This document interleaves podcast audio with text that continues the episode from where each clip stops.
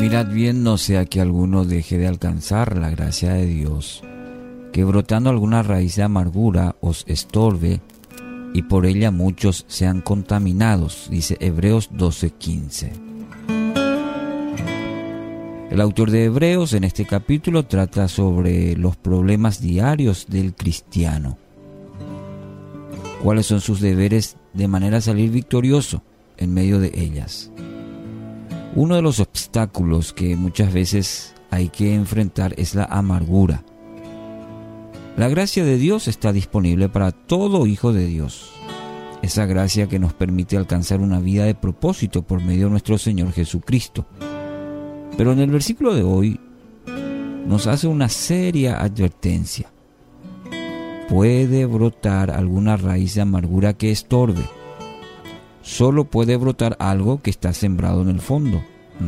Eh, la raíz de amargura no nos permite vivir en la gracia de Dios. Es como un estorbo.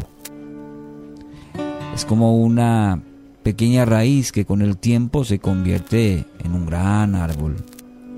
La raíz de amargura es algo pequeño, se convierte en un gran impedimento para vivir en el plano de la voluntad de Dios. Una raíz de amargura se alimenta las raíces de los desacuerdos, las heridas del pasado y terminan en resentimientos profundos. Los resentimientos no solo destruyen las relaciones, incluso dentro de la familia, también daña lo más importante, eh, la persona que sufre, que lo abriga. De todas las cosas malas y destructivas que puedan ocurrirnos, el resentimiento es una de las peores. Es como un microbio mortal que va carcomiendo lentamente hasta tener todo el dominio sobre nuestra vida y de esa manera destruirnos. Efesios capítulo 4 versículos 31-32. Líbrense de toda amargura, furia, enojo, palabras ásperas, calumnias y toda clase de mala conducta. Por el contrario, sean amables unos con otros, sean de buen corazón y perdónense unos a otros, tal como Dios los ha perdonado a ustedes por medio de Cristo.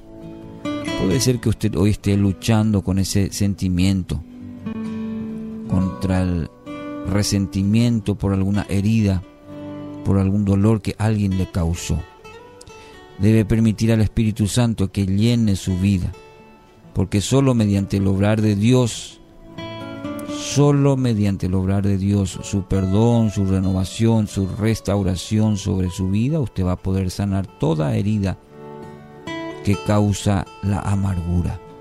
Hoy es un día para experimentar la sanidad, el poder de Dios de manera a liberar la vida de todo tipo de amargura.